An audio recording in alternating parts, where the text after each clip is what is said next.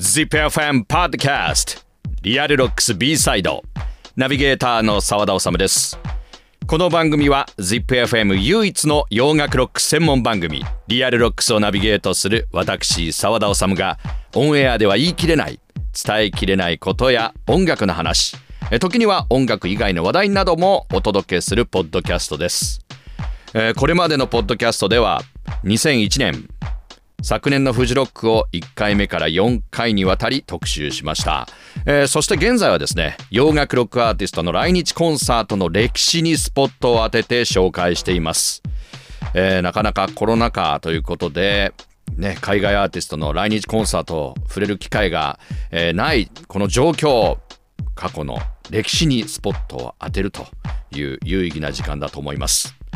さあ12回目のリアルロックス B サイド。洋楽ロックの伝説と膨大な歴史を一冊に凝縮した書籍洋楽ロック史を彩るライブ伝説。ウドー音楽事務所の軌跡をたどるが昨年出版されました。数々の海外アーティストの来日公演を手掛けてきたウドー音楽事務所の副会長高橋達夫さんからいろいろなもう非常にレアなエピソードを伺っています。ちなみに高橋達夫さんがこれまで仕事をしてきたアーティストは？やっぱりデビッド・ボーイとかも確かにねデビッド・リー・ロスなんかも難しいとやっぱりボブ・ディランですとかリッチー・ブラックモアですとかあとはブルース・スプリングスティンなんかサンタナなんかはもの人間的。最初はエリック・ラプトンでしたからね。ウィッシュ・ボン・アッシュ。ただまあポール・マッカートニーただいぶ大砲っていうのは無線機で警察官の無線機に入ってきた。あのビリー・ジョエルあのちょうどその時ミック・ジャガーの U2 をあそこでよくやったなと思って。カルチャークラブなんかはまさかヘビーメタルの連中がさゴルフやるなんてさ。何度も言ってますが伝説のツアーマネージャーです。前回11回目のポッドキャストでは高橋さんと来日アーティストとのエピソードポール・マッカートニー編ということで1980年に起きたポール・マッカートニーが成田空港の税関で大麻を所持していたため逮捕された時のお話を伺いました。今回はその続きになります。様々な修羅場を経験している高橋さんだから語れる来日公演中止についてのお話を伺いました。早速本編に入りましょう。ZIPFM ポッドキャストリアルロックス B サイド12回目です。だからポール・マッカートの事件は大変でしたね。いくつか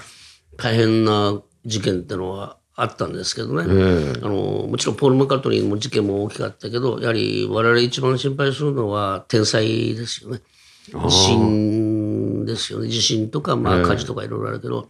えー、やはり一番大きかった僕の中で印象深かったのがやはり阪神・淡路大震災の時に、はい、あのビリー・ジョエルと一緒にあの大阪城公園があるんで、はいえー、大阪にいたんですよ。えーグラグラっと来て、はい、結構すごかったです。その日ってコンサートはどうだったそうです。キャンセルですね。大阪城ホールですね。そうです。えー、で、延期にしたんです。ええー。かろうじて取れたんで、えー、ある方角アーチとかもリハーサルで持ってたスケジュールだったんですけど、はい、それをお借りして、で、振り返したんですけどね。そういう振り返ってできたりするもんなんですね。まあラッキーですよね。ええー埋まってたら絶対できないですもんね。えー、その時本番日じゃなかったんで。リハーサル日リハーサル日だったんで、そこを、あの、いただいて、頼んで。まあ、空いてたんとにかくて、そこでなんかできたっていうことで、似たような、やっぱし、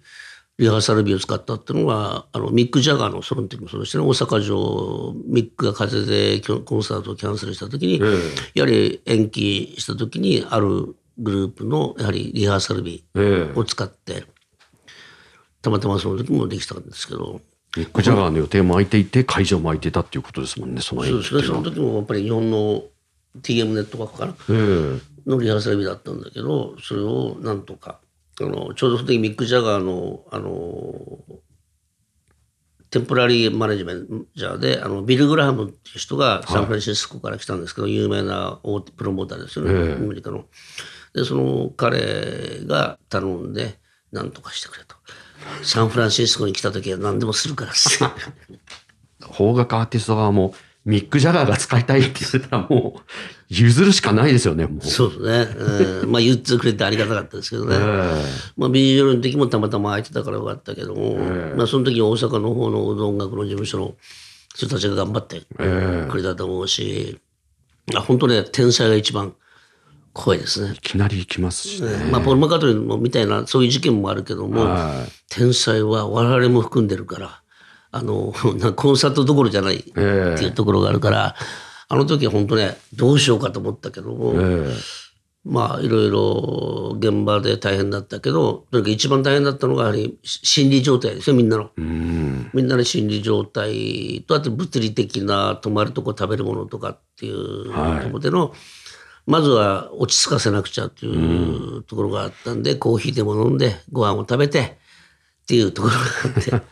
でビリーに「もし今日今日コンサートをやるっつったらできる?」っつったら「 No 問題だ」ってできる。でビリーは言ってたんでで安心しましたけどね。いろいろと乗り越えてらっしゃるんですね、やっぱり。そうそういろんなことがね起きてきますよね。だからその時に我々はどう対処していくかっていうことだと思うんですけども、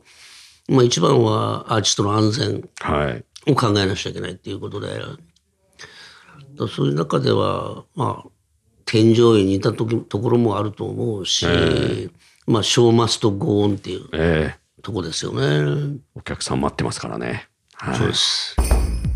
今回はここまでとなります12回目の ZIPFM ポッドキャストリアルロックス B サイド次回もウドー音楽事務所副会長高橋達夫さんにお話伺います。次回は ZIP エリア愛知県で起こった超大物アーティストの爆笑エピソード登場します。ZIPFM ポッドキャスト Real Rocks B サイド次回もお楽しみに。リアルロックス。